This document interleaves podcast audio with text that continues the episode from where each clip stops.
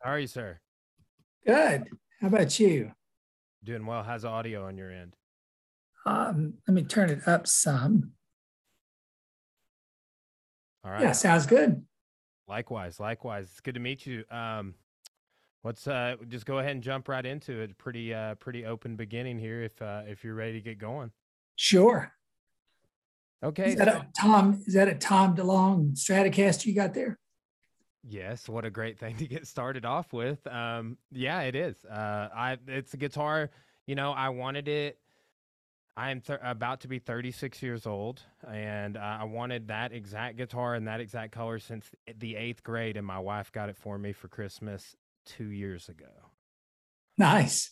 Yes. Yeah, I saw videos of you playing, and I wondered if we would get into talking about music, even though, um, you know, martial arts is the uh, main thing we'll talk about. I definitely uh, like, how, you know, what's uh, what's your background playing? I saw you playing with a, uh, you know, a group on. Uh, Well, like like so many from my generation, um, I started listening to Elvis Presley, who played a guitar, and so I probably got my first guitar around '62 or something like that. And uh, then the Beatles came out in '64, I think it was, and um, I was well into playing guitar by then. And 60, uh, 67, 68, I think we were actually had the garage bands and uh, winning variety shows and uh, playing Jimi Hendrix and Carlos Santana and um, Eric Clapton and uh, following that path. uh, okay, so what uh, did you attend any live music performances during that during that era? Um, no, they there was not a lot of live performances. I saw Chet Atkins once, but he was way above me, um, and I didn't really have an interest in that that style. Um, I, I can't think of anyone else that I saw in until the '70s when I started in college. Uh, saw, course, Santana and uh, uh, Chicago. Uh, all, all the big ones that was back that that far. I haven't been to a concert in ages. Man, I just went. To, uh, my wife loves live music. I do too. Um, we follow the band uh, Widespread Panic around. I don't know if you've listened to them very much. I've, I have heard of them. Yeah, their guitar player, um, Jimmy Herring, is uh, an amazing guitarist. Uh, not super well known, but man, he. Uh, I always just joke with people and tell me that he made me cry one time. well, um, I'm mostly um, people all the time ask me about songs and if I know lyrics. And honestly, I never listened to the lyrics of any song. It was always an instrumental to me. Um, I loved the way they sounded. Uh, I, I, was a big Venture fan. I finally got to meet the Ventures um, uh, at a concert, and um, I, just loved instrumental music. I still love instrumental music, um, and uh, so that's how I got into the guitar. I still play guitar. I probably I, at one point I had 50 guitars. That that was a little obsessive. I was a, I had 32 and I downsized quite a bit. I just recently the only other guitar I ever really wanted as bad as that yellow one over there is a, a 91 Telecaster Plus Deluxe kind yeah. of guitar. They just made them 90, 91, 92, but I finally tracked one down in my favorite color, blue. And yeah but it is uh in doing that so i was like man i'm gonna downsize so um i i, I downsized the collection quite a bit so well I, I still have 20 or 30 i don't i'm not exactly sure but i don't play them all i have three um gibson sgs uh standards and a 61 that i play all the time and um i i, I do gigs maybe um once every other month. I probably do one, two, three, four, probably five or six a year. And that's it. You don't need too many guitars for something like that. Um, I was playing um, with a church uh, praise band for, I don't know, 10 years. And it was just kind of, I, I could sell the guitars on eBay. So I would start out by, I'd have just a variety of guitars ES 335s, 355s, SGs, PRSs, Um, and I would buy one if I liked it. I kept it. If I didn't, I'd sell it on eBay for about the same amount that I paid for it. So um, I just ended up with a bunch of guitars all at once. And then uh, again, about every Christmas there for four or five years, I'd go on eBay and sell all 10 guitars or so. Yeah, that's a great time of year to do it. That's uh, yeah, for sure. That's how I, that's how I moved several. The marketplace on Facebook too is uh, a really good spot for local people. Yeah, yeah. Well, uh, yeah. What a cool. Okay, yeah. Well, that's um, you know, I really uh, there's a another Tom DeLonge signature model that they're about to be making. Um, it's a Fender Starcaster. But then you mentioned um, they did a signature model for him, and I believe it was an Epiphone or in a Gibson ES 333. You mentioned mm-hmm. uh, the ES uh, what uh, 331 and 335. Um, yeah, yeah. But and then a good friend of mine, he his favorite guitar ever is a Casino, and I played it several times, and it's, sure. it's beautiful sounding guitar. Yeah. Um, well, um, back in the 60s, um, Epiphone was a big name. I mean, on the same level with um, Gibson. And so a, a, lot of guitar players preferred the, um, the Epiphone. I did. Um, let's see, there was a, a guitar player, um, Leon Rhodes was his name, incredible country jazz uh, player, and, and he always played Epiphone. So I, I was always attracted to the 335 style. I've had a dozen of them, but um, now I like that SG, and I'm just sticking with that. Yeah, I you know I have an Epiphone SG, um, and uh, you know I like playing around with the slide on that guitar. That's just a different feeling guitar. I do I do yeah. pick it up and play it. I would say a little bit more than some of the other ones, but um, it's a it's a really interesting model. Uh, I would I would like to play more SGs because I played some friends over the years, but um, I've only owned that little Epiphone, and it's um, right. it's a great playing guitar though. Yeah, in my opinion, you could take uh, ten Gibson SGs. Uh, one of them is really sings, really is outstanding, and the other nine sell them, get rid of them, and that's that's why I'm down to three guitars that I play all the time. They're early 2000 models, fantastic tone uh, the necks are just perfect on them, and uh, so I you get happy after a while.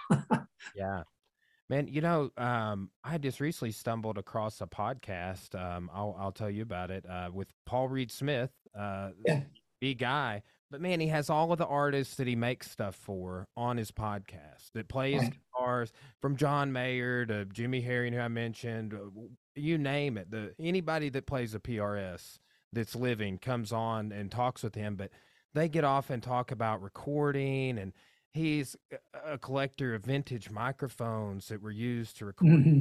tunes and just so much interesting music history really. Um, yeah. i, I kind of stumbled on it and then i've been watching them quite often so. Oh i, I watched those joe bonamassa uh, videos. Uh, i mean he's got what's he call it? Nerdville or something like that. Uh, he has hundreds and hundreds and I guess the uh, the tax break for him is to take them on the road and actually play them. And so um, he's uh, it, it's always interesting to watch his. He's he's got tens of thousands, maybe hundreds of thousands of dollars That's tied up in those. So he's got to be making pretty good money there. I, I've seen him once. I've seen him once also. I believe he one of his amps is a Dumble amp, which is like yeah. tens and tens and tens of thousands of dollars. I've seen him go for. Yeah, I, have heard of them, never played one. Um, I really like an amp with uh, just a very Fenderish clear sound. Um, I, I, do foot pedals for the um, the uh, reverb, and then of course I use a compressor sustainer, and that's my sound nowadays. I I, I don't really care that much for the distorted sound, which is very popular, but um, it's not my cup of tea anymore.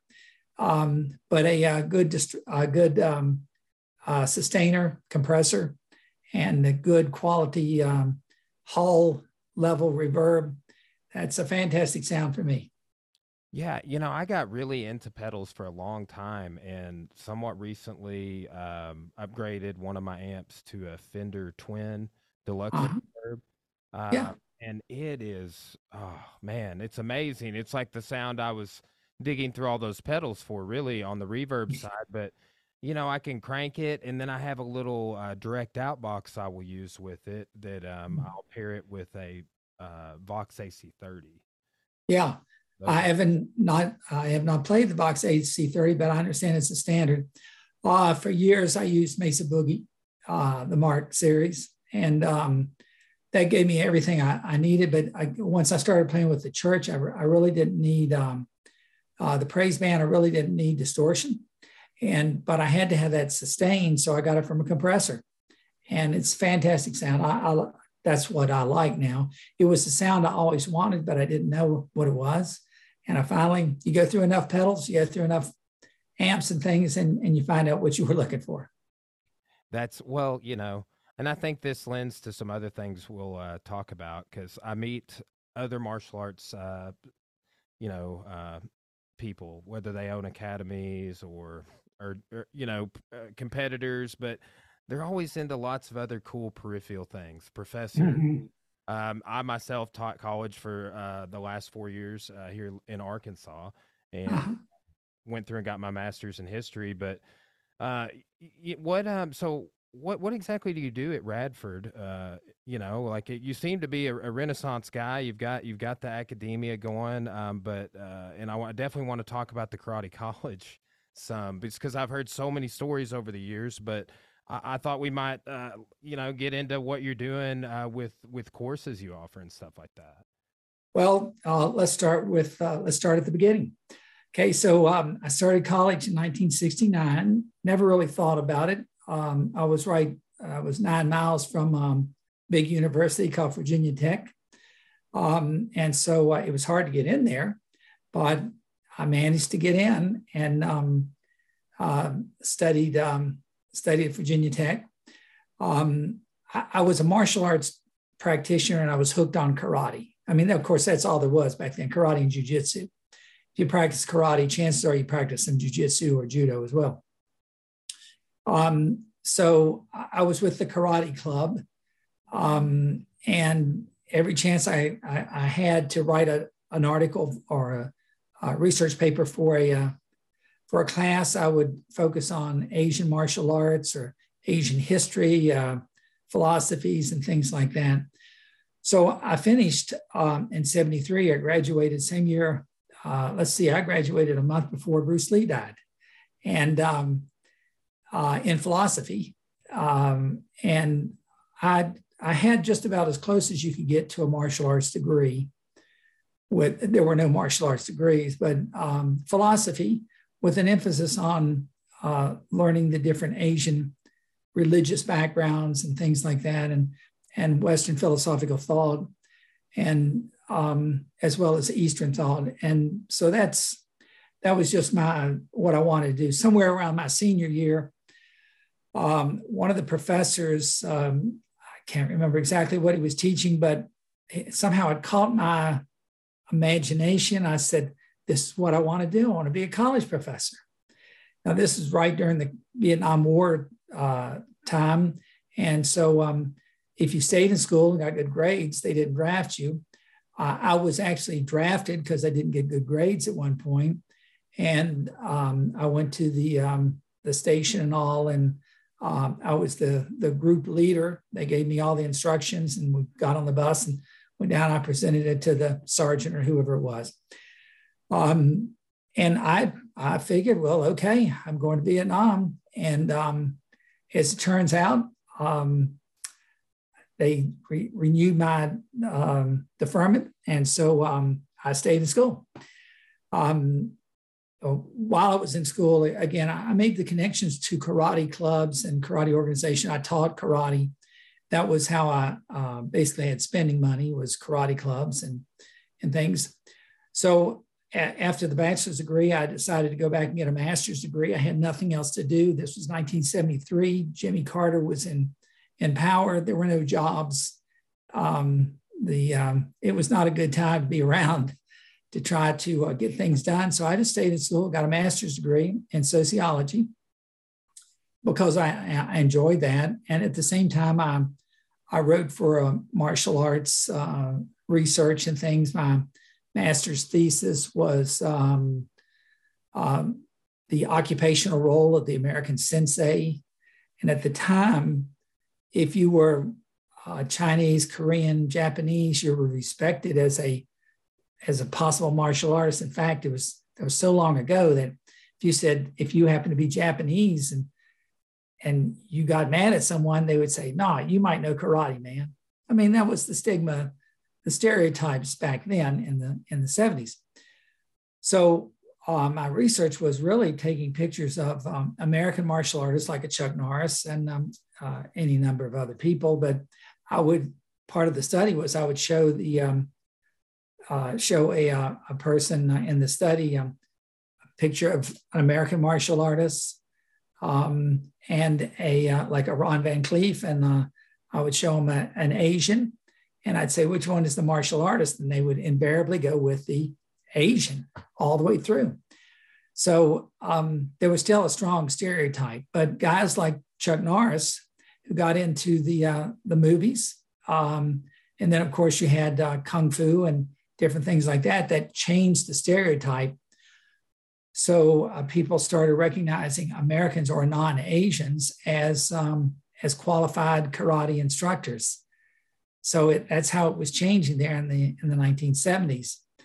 Uh, after the master's, I decided to go back and get the uh, doctorate because at that point I wanted to be a college professor, and you pretty much had to have the um, the doctorate to get full time to get a tenure track position. And so I worked in um, education administration. Um, and again, every chance I had, I would study martial arts. Any paper I had, whether it was on role playing or it was on um, some type of educational teaching. I would compare Asian methods to um, uh, Western methods. So my dissertation was um, about how, and again, this has been 30 some years. So it was um, um, how the uh, how the arts had changed once they became once they were brought into the United States. The United States um, was a melting pot, and so we had the best from the Japanese arts, the Korean arts, the Filipino arts. Why did we have those? Because the top masters came to the United States for economic benefits. While they made $6 a week over there, they could make $60 a night here. So they it was just a real um, ex, explosion of martial arts. In fact, 1973 was the real um, you know, I probably should have read some of my stuff before I did this interview because, again, it's been uh, 30, 40 years since I've, I've done this stuff, uh, written these type of things, or even read my dissertation and my, uh, my master's thesis. But um, 1973 was the year that martial arts exploded. The death of Bruce Lee, everyone got interested in it. He had his uh, movie Enter the Dragon came came out. There were the um, any number of Asian martial arts uh, movies coming in. There was the what was called the Black uh, Black um, what is that called? Uh, well, in in the inner cities, there were a lot of uh, black martial artists doing movies. Um, in fact, I had to go to a city to to watch them because we did, they, did, they didn't come to smaller towns, more rural areas, couldn't get them. Um, but they were in the more populated areas. But um, we would watch those. And, and then in 1974, we had the oil embargo, and people that had, and most martial arts professionals at the time would have three or four or five karate schools in different towns. And so they travel from one town on a Monday night, they'd be in another town on a third Tuesday night, another town on a Wednesday night. That's how you made your living by having a, a real chain of martial arts schools. Um, the um, again, the oil embargo took place in 1974. And so that killed it. I mean, all of a sudden, martial arts, it was hard to find schools, things like that. But if you had a martial arts school, you could work in your own area. So I continued to teach martial arts. Um, I started teaching at Radford University as an adjunct professor, uh, the karate club, and then it was so popular that uh, I was able to talk the uh, vice president into um, a four credit class. And so I had several classes that I offered there. Um, you know, in everyone's history, there's usually one person that stands out that that gave you a pat on the back, a little bit of push that opened the door for you. That was uh, Dr. Moore, who um, uh, encouraged the department to um, to let me teach, and um, which was an uphill battle. I mean, no college has had martial arts. All the physical education departments, they they did not think in terms of martial arts. So when I started teaching, it was extremely popular. It was maybe the first or second class to fill up um, for years. So in 1986, one of the professors finally uh, retired, and um, I was able to get that job, that tenure track position, and I was in. so that's when I began writing and things like that, and researching martial arts and uh, uh, developing programs. Um, I'll just keep on talking here. Oh, uh, one one side question: uh, like when you were taking these pictures, um, yeah. who are some people you got to photograph, if you don't mind? Well, I, wasn't really a photographer, but I, I, was fortunate to know a guy named Rick uh, Anderton, who was a professional photographer, and we literally would go around taking pictures. Um, in 19, 1982, um, Joe Lewis moved back to Raleigh, North Carolina he'd been living in Hollywood for 10, 15 years, um, working on in motion pictures and uh, some movies and TV shows and things like that, and teaching. Uh, interesting story about Joe. Uh, Joe had a karate school in 1968 with uh, Bob Wall. Um, he also started working with Bruce Lee. He discovered that Bruce Lee was teaching private lessons. He didn't have a group school. He had of course, we all know about the uh, the branch schools that he had in uh, Oakland and also in Chinatown, small little schools, 10, 15 students, not enough to make, make a living off of, but they were little branch schools that were put together primarily by the person that wanted to do it was Dan Inosanto wanted to have a class. So he talked Bruce into doing that. Uh, James Lee wanted to have a class in Oakland. So he talked Bruce into uh, becoming the like the head instructor. And so Bruce would go to these maybe once or twice a week for, for a period of uh, months. And then it would be every, every few weeks, uh, once a month, things like that. So the real instructors of those were James Lee at Oakland and Dan Inosanto in Chinatown. They were the primary instructors there. Bruce spent his time pursuing movies and also teaching private lessons. He didn't make didn't make hardly anything. I mean, 10 $15 a month off of the, um, the school, the branch schools. There would be like clubs where if you had a small school in, um, in, a, in the adjoining town that you worked on Tuesdays and then you had another one, that, that's what, that was the mentality back then. Chuck Norris was probably one of the first ones to have the chain school in 1968. And, and he had bought one of the schools from Joe Lewis, uh, as I was mentioning. Uh, so Joe had the karate school with um, with Bob Wall. He really didn't like teaching karate. He really didn't have the discipline that it takes to think long range. I've got to do this part now because in a year the student needs to be at this level. So um, when he started working with Bruce Lee, Bruce was doing private lessons. He pitched Joe on the idea of finding private students and teaching private lessons, and that's what Joe did uh, for, for the majority of his career, really. He, seminars or private lessons is what he is where he made his money uh, doing that. So where was I? have no idea. Ask me a question. So I was uh, we were talking about um, yeah I was just interested uh, with this photography project you were talking about, just to getting to take pictures of martial artists. Um, and then you had mentioned when Joe had moved to Raleigh, North Carolina. Yeah. So Joe had been in Hollywood making a big name. Um, he was like my idol. He was my idol because I was a Korean martial arts stylist. Now, in the 1960s and early 1970s, the Korean Taekwondo was really Japanese Shotokan using Korean names. I didn't know that until I went to college and I met a guy that was Shotokan Karate. Um, he was in a same same class, uh, maybe freshman, sophomore, something like that. And we started comparing notes. We were doing the same forms, we were doing the same types of kicks. And I thought, well, how did this happen? Well, I, I learned later that it was um, the Koreans it's debatable. Did they have a martial art? Probably not. Um, but thousands of them were drafted into the Japanese military in the early 1900s, and that's where they learned Shotokan karate. So when the war was over, of course, they had a distaste for Japanese. So they came back and, and changed the names from karate to Kong Sudo. China hand, way of the China hand, meant the same thing, same techniques, but using Korean terminology instead of uh, the Japanese terminology. By 1968, when I took my first class, got into my first club there, um, it was hardcore Japanese karate, but nobody mentioned that. They used the um, the Korean terminology and called it Taekwondo.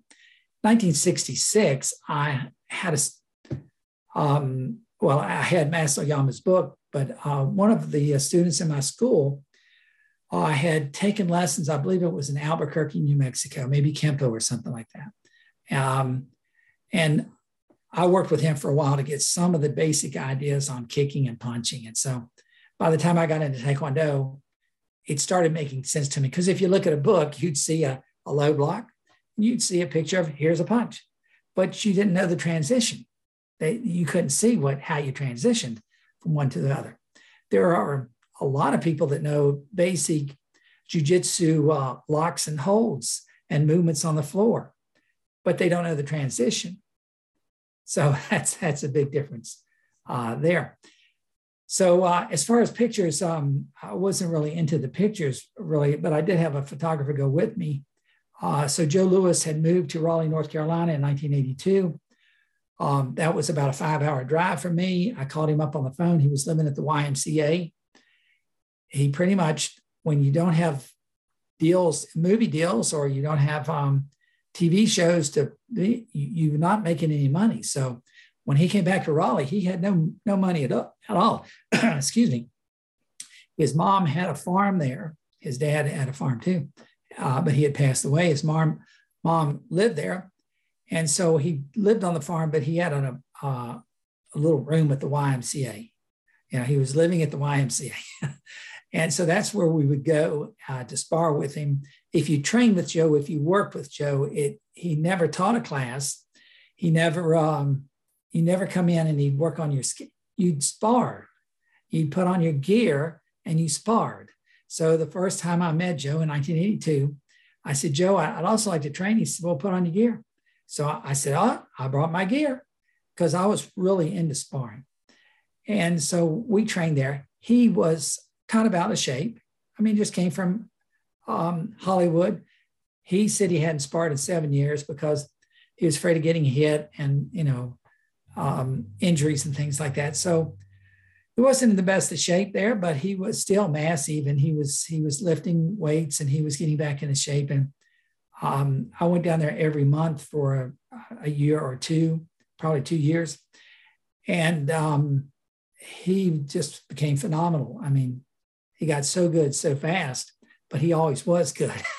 he just was hadn't trained. And um, so um, I was able to learn a lot from uh, Joe. I was I was dedicated to uh, training with Joe. We sort of had an agreement that I would write stories on him, print articles, and um, he would work with me. And I told him up front, I'm most interested in what Bruce Lee taught you. And um, so we worked on that. Go ahead. I have a book called that. Um, uh, what Bruce Lee. Uh, yeah, I took book. I think it's called "What Bruce Lee Taught Me" or something. Yeah, like what Bruce Lee taught me about Jeet Kune Well, that's that's part of what he taught. But Bruce would. I mean, Joe never really told I mean, I had him do seminars in Jeet Kune Do and stuff. He'd do a couple of those. But um, the five ways of attack that, that Joe was so big on, that came right out of Jeet Kune Do. Um, the offensive approach is the terminology that Joe used, but it was bridging the gap that Bruce Lee and Joe Lewis worked on. So Joe always taught fighting, and the fighting stemmed largely from the Jeet Kune Do that he worked with Bruce. He studied with Bruce religiously from 1968 into 1969. So it was um, it was pretty serious uh, work that they did, and and it's right there. But it because I was a college professor, because I did research techniques and took classes in research. Um, I was able to apply those. And so what I gathered from what Joe was doing isn't what Joe would say, but it I didn't learn it from what he said. I learned it from what he constantly did, from observing carefully. And then it took me 10 years. Joe's been dead for 10 years. Um, and I, I kept putting together a method called triangulation, where you look at different research methods, which I had applied there. I looked at all the, well, the data. It's not something that I would typically talk about. I'd say all the stuff I learned from him. um, and so I, I see what Jeet Kune Do was, kind of the final phase. That's what I talk about now. I have an article coming out in the spring issue of Black Belt Magazine that really should blow some minds about what Jeet Kune Do is. Um, people would say it's intercepting. Well, how do you intercept? Uh, it was always, well, you just take your foot, foot and you crash in and boom, hit them. Okay, that, that works once, but doesn't work every time. There has to be another way. So um, I, will talk about that in the uh, in the um, I think it's the March March. You know, black belt is on down to four times a year. It was the biggest. Now it's the only. Wow. Yeah.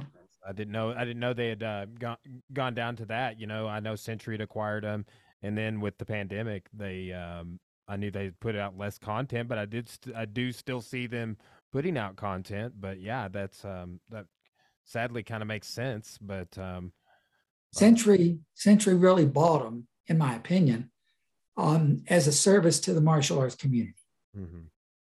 It's not. It was selling a hundred thousand in the in the early two thousands. It's it's way down now. So I don't think they make anything off of it. I think they um, I think they're just doing it as a it's historical and they didn't want to see it drop. And so they they're keeping it and they're funneling the money into it. And things will turn around eventually. And I, I really admire Century for doing that. I mean, uh, that's uh, a real contribution.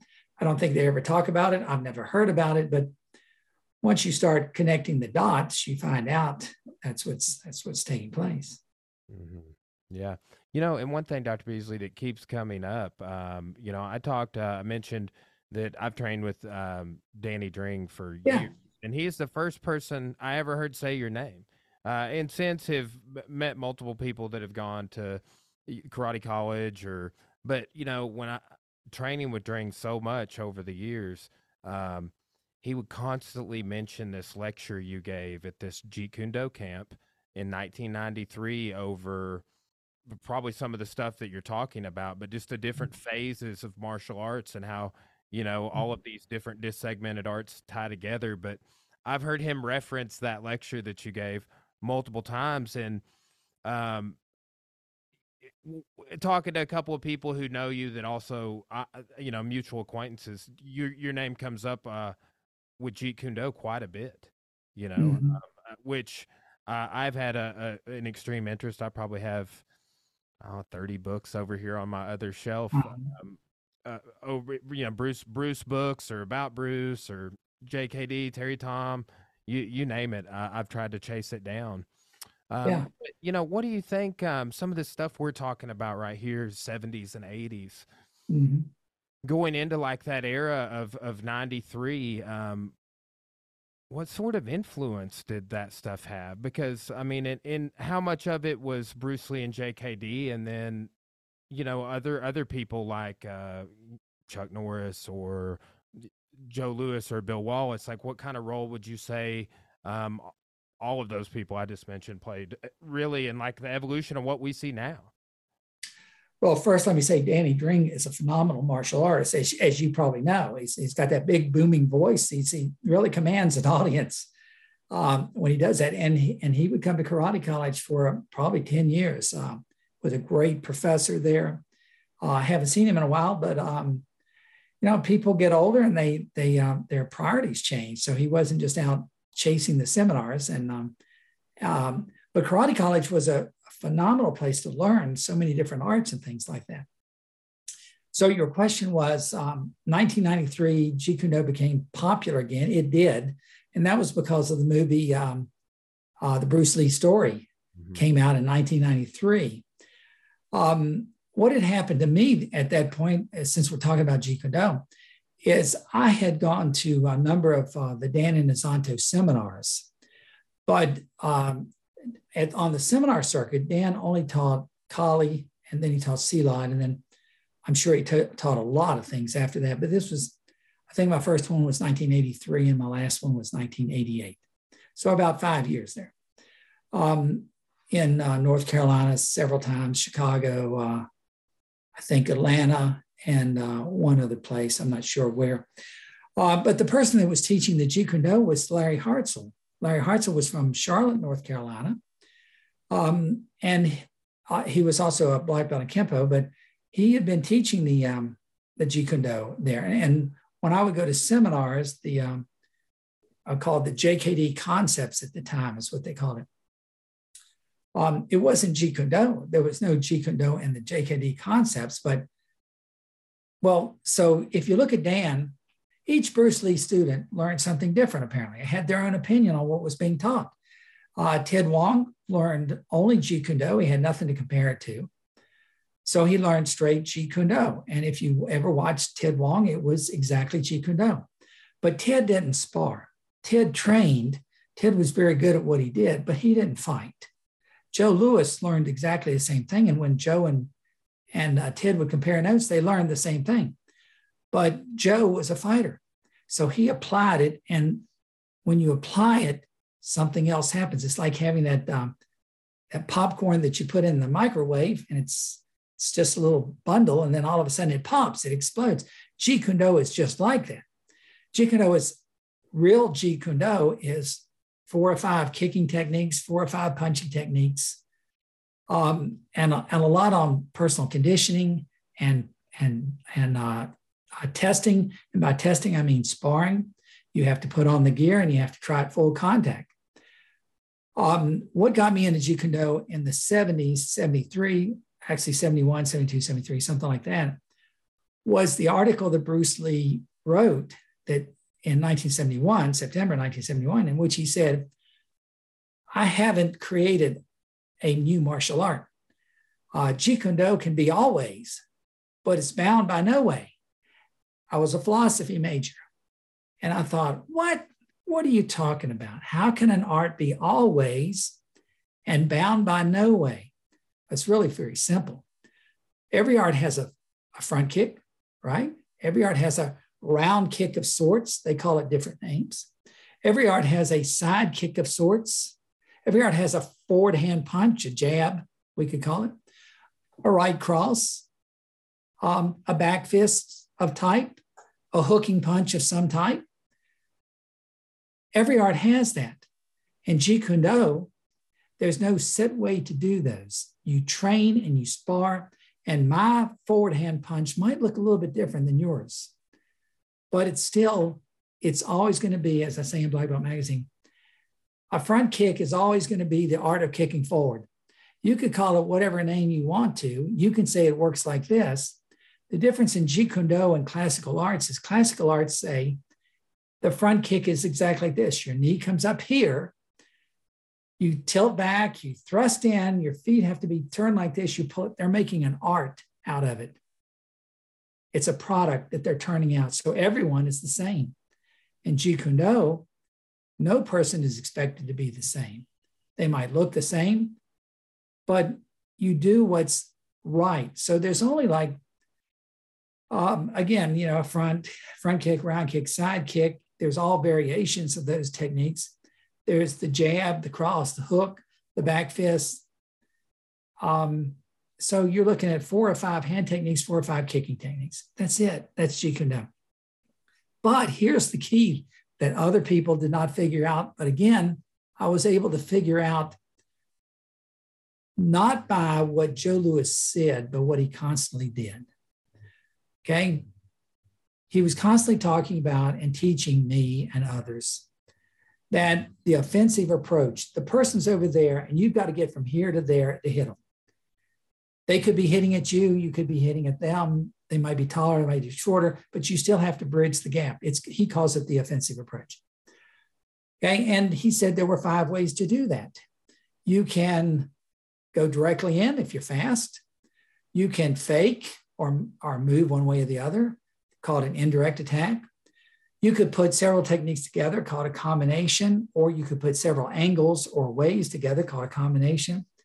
You could grab the person and immobilize. Joe's favorite technique in the 60s was to grab the person's gi, pull them in, and just slam them with a reverse punch until they gave up. Was that, and that would be called um, trapping. Okay, because you're trapping the person, you're immobilizing the person. And, and Joe often talks about he'd tear the gis off every every tournament he went to, he, he'd end up with four or five sleeves because that's how powerful he was. They'd never seen anything like Joe. And then when he started working with Bruce Lee, they had never even comprehended how good a person could be with his supercharged body. Okay, so, uh, and then you have broken rhythm. That is, if I move in one direction, you want to kind of move in the same direction. So then we go back to Jeet Kune Do. What is Jeet Kune Do? Jeet Kune Do is the way of the intercepting fist. Okay, fine. How do you intercept? Well, there's five ways to do that. Okay. I might look at you and I might be so fast that I just, bam, hit you straight off. Okay. I might grab you. That is immobilization and hit you. Okay. I might move in a different direction. If we're really in an argument, if we're in a bar and you're trying to hit at me and I just move over here, chances are you're going to move over there toward me. So I've now intercepted your thought. How did I intercept it? I created it. I created your intention to move. If we're standing there, we're arguing, it's about a fight, and I fake a kick at your groin, I know that I've created the intention to block that. And now that I know your intention, I can intercept that and strike. That's the essence of Jeet Kune Do. It's a strategy. Now, how do you apply this with four or five techniques? And why do you use four or five techniques? because ultimately, when you try a thousand techniques, you, it's like guitar playing. You might have 50 guitars, but you just keep going down to where I only need three. I only play three. And there you go. Same thing. So, using four or five techniques, we'll look at boxing, for example. Boxing has four techniques basically. They every situation in boxing, four techniques. So you just need a minimal of techniques. Um, it's not constantly adding, it's constantly chipping away. That's Jeet Kune Do. So you have the strategy, you have four or five techniques. And now what do you need? You need to test those techniques constantly and evolve those techniques. The art doesn't evolve. That's contrary to what everyone's going to tell you. The individual evolves. The art is always going to be the same. Jeet Kune Do is always going to be the same. Interception, primary or basic techniques, but so the art blends in with the individual and the individual skill, skills. Two people could do Jeet Kune Do. One could be a lot better than the other. And that's that's basically how it works. So how do you get better Jeet Kune Do? Conditioning. You build your body into a weapon. Now, I'm 72, so I'm not really a weapon anymore. if so, it's a very small one. Um, but years ago, I, I sparred in 1983. I did 100 rounds of kickboxing, and then I did it again in the spring of 1984, 100 rounds of kickboxing. So you have to be in shape. You have to be in shape. You have to test. You have to develop your strength, uh, your speed. Um, you have to be deceptive. Um, you have to be accurate. These are the things that make Jeet Kune Do a very simple art. When Bruce said, I haven't created a new art, now you can see he didn't create a new art. He just did what people were doing, what everyone does. So today I practice Jeet Kune in the sense that I always practice a front kick, round kick, side kick. Always practice jab, cross, hook, uppercut. I practice those daily. I throw in hips, uh, I mean, uh, elbows and knees. Um, I don't spar a lot anymore because, uh, again, at 72, you can you can dish it out, but the next day it hurts. And you have to be 72 to, to know that. Um, at 36, that doesn't make any sense. But at some point, your body just doesn't, and especially if you've used as much as typical martial arts people, professionals anyway, use it. It becomes um, you just uh, use up a lot of your a lot of your life force there. I mean, you can keep it. I can do a lot more than anyone else 72 that doesn't isn't a martial artist does, but still just my concept of what I'm able to do now is greatly reduced from what I could do uh, when I put out the videos in the 1990s. I mean, that was really kind of my peak. I was 47 at the time. Most people would say they peak in their 20s or 30s. I was a late bloomer. So that really was, I think, my, my when I when I peaked as a martial artist. I could still do that in the 50s though. Um, so um, so that's what that's what Jeet Kune Do is about. And so the reason I got into Jeet Kune Do was because Bruce Lee wrote these terms. My art can be always and bound by none. How do you do that? Well, now I know. 40, 50 years, 50 years later, now I know. Uh, and my version of Jeet Kune Do is very different from the, um, the JKD concepts because Dan studied closely with Bruce Lee. But what he pulled out of it is you research different arts and this, um, this theory of, um, of distance uh, range. I started to call it critical range theory. I don't know where I got that, but it just popped into my brain. um, it's the range, range theory. So he, he envisioned that there are some arts that are going to be great at long range kicking. There are some arts that are going to be great at medium distance boxing. There are some arts that are going to be terrific at trapping in close, Wing Chun, Kali. There are going to be some arts that are going to be terrific on the ground or grappling, judo, jujitsu, things like that. So, you, if you ever took those seminars, if you go in one time, you learn this art, some fundamentals, and the next time it's uh, other fundamentals, and the next time it's other fundamentals. And the, the uh, students that um, I have known are very adept at Kali and Wing Chun and Thai boxing and now Jiu-Jitsu. And it is a phenomenal uh, uh, method of learning martial arts. It took true genius to do that.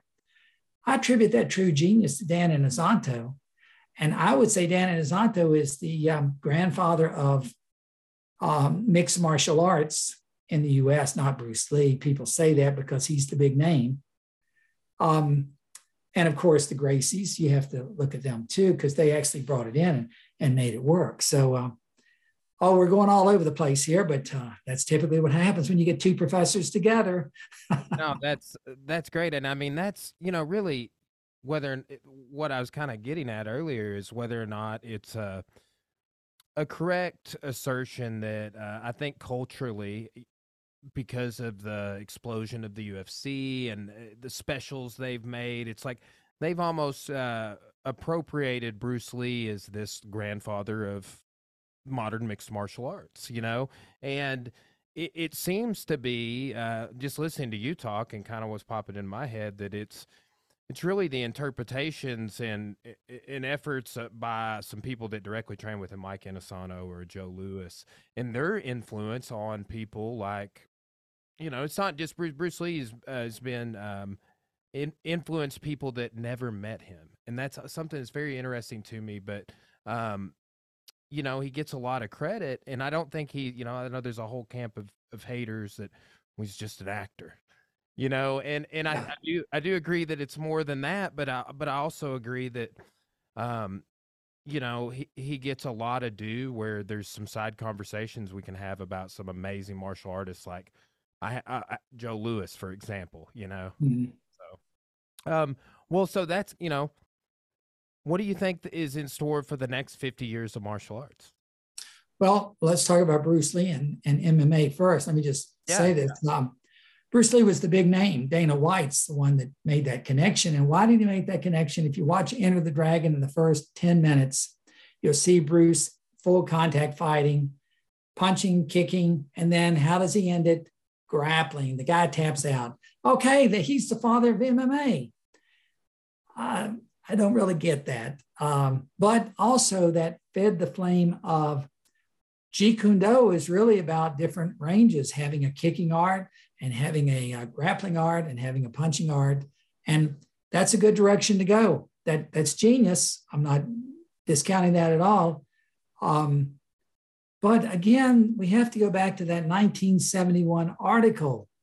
You know, you have to go back to the evidence that Bruce Lee provided. And what he provided was I have not created an art. Uh, Jeet Kune Do is the way of no way you know, people ask me all the time, what is your art? I'm not a Jeet Kune Do instructor. I'm not a t- karate instructor. I'm not a jiu-jitsu instructor, Japanese jiu-jitsu. Me and Brazilian jiu-jitsu.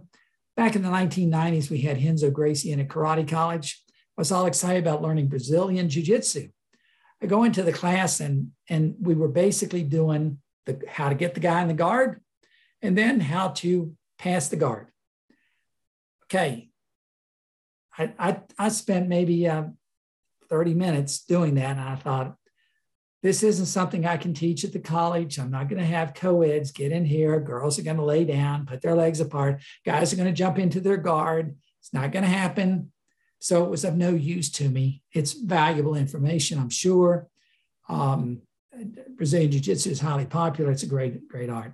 But for me personally, as a teacher, eh, that was my profession. It was of no use to me. Uh, and I know of another um, college instructor who um, who tried to pull that off, and uh, he was he was called up two or three times for sexual harassment, and eventually he he had to resign. You there's some things you're not gonna do.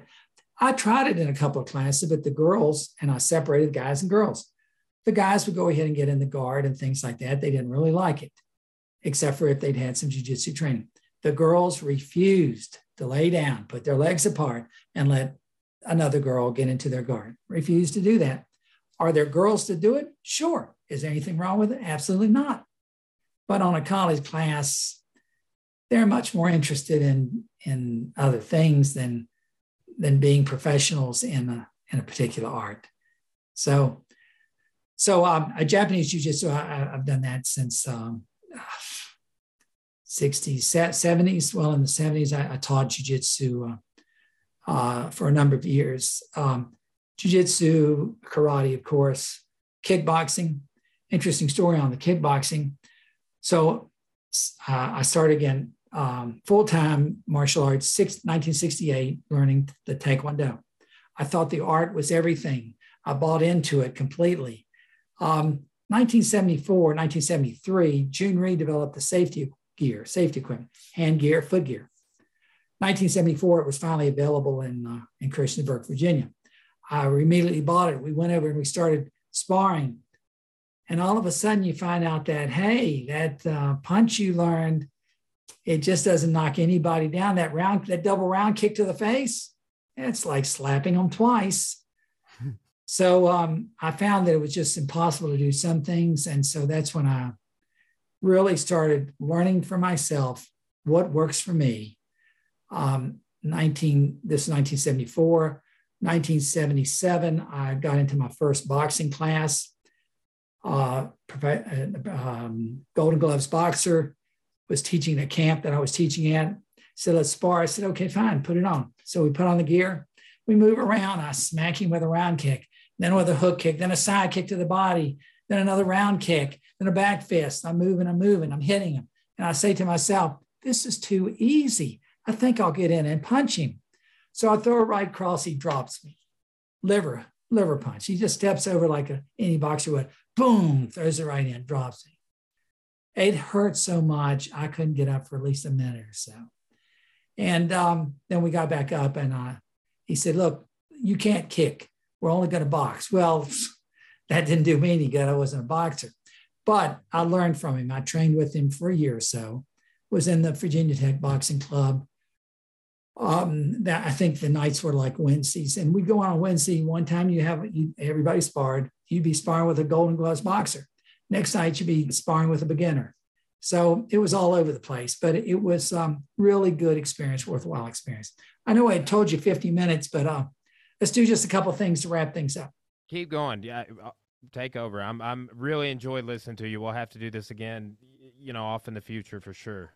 Yeah. Well, we spent too much time on uh, on guitars, which was the fun part. Um, so, so I think you had asked me where I see the martial arts going in the future. Um, I think that well, jiu-jitsu, Brazilian jiu-jitsu, qualify that. Brazilian jiu-jitsu is the uh, is the it art right now. In the 1960s and, and even into the 70s, karate was the it art. If you opened up a karate school, people would flock. Now you open a karate school, nobody wants to come to that. You have to really go out and recruit them. Kids, kids will come to it. Um, if you did a nin, ninja school, if you opened up ninjutsu, nobody wants to do that. Ninjutsu has been uh, has become a, a Halloween uh, activity. Now, uh, again, writer and researcher, that's what I've, I've done professionally. Um, in the 1980s, when ninjutsu became popular, became popular after uh, Shogun played on TV, and there was ninja in there, and and um, Stephen Hayes started promoting it, writing about it. Um, Nine Deaths of the Ninja, all those things, Shokuzuki, all those things became very popular in the 1990s. So I argued that when you have a new art coming into America, other art, other countries are going to be different. If you have a new art coming to America, Americans want to immediately mix it and compete with it. And so ninjutsu, of course, had no competition at the time. Why? It was too diddly. Go back 10 years, karate had no competitions. Why? Because it was too diddly. Kata was the only way you could really practice martial arts. So um, I argued that about ninjutsu, and I, I wrote about in magazine articles. Um, you need to have an obstacle course where they would do this and then they do that, and and they throw stars, and then they have archery, and then they would spar with someone, and then they would uh, run over water uh, things, and they would climb up walls and things. Well, that's that's uh, what happened with the, what do they call it, American Ninja Warrior. So I was writing about that in the 1980s, and probably in uh, 80s, 90s, uh, 40 years later, they've got American Ninja Warrior that's a, that's extremely popular. You don't see any traditional ninjutsu schools around. You might somewhere. Um, like any other traditional martial art, they have their value. Um, but they the way they keep the students in there is they say to the students, this is the right way, everything else is wrong. My first day in uh, karate class in 1968, um, the instructor said, boxing is bad, these reverse punches will kill a man. Boxers will hit something and it just won't hurt anyone. So, where do I see martial arts going in the future? Um, I think that it's going to there's going to be a lot more private instruction instead of the big schools. Some big schools are going to work. Um, getting primarily it's their clientele kids, some adults if they offer a you know a, a um, an aerobic type of kickboxing or or uh, fitness type of kickboxing. That's always going to be popular. Um, boxing, my son, who started, he's uh, 29 now. Uh, Tyler is his name, and he started um, martial arts when he was two or three. Got his blue belt from uh, Renzo Gracie. Um, he's worked with Bill Wallace, Joe Lewis for years at the Karate College, and of course, I've taught him as well. Uh, he trained in boxing. He was a club boxer uh, for a couple of years, and so um, he has a, a school, he teaches private and semi private lessons, and the big draw is boxing. People want to come in and learn boxing, but not have to go into a boxing uh, community, um, you know, a larger city where they actually have boxers, people that see boxing as their way out of the city, their way out of poverty.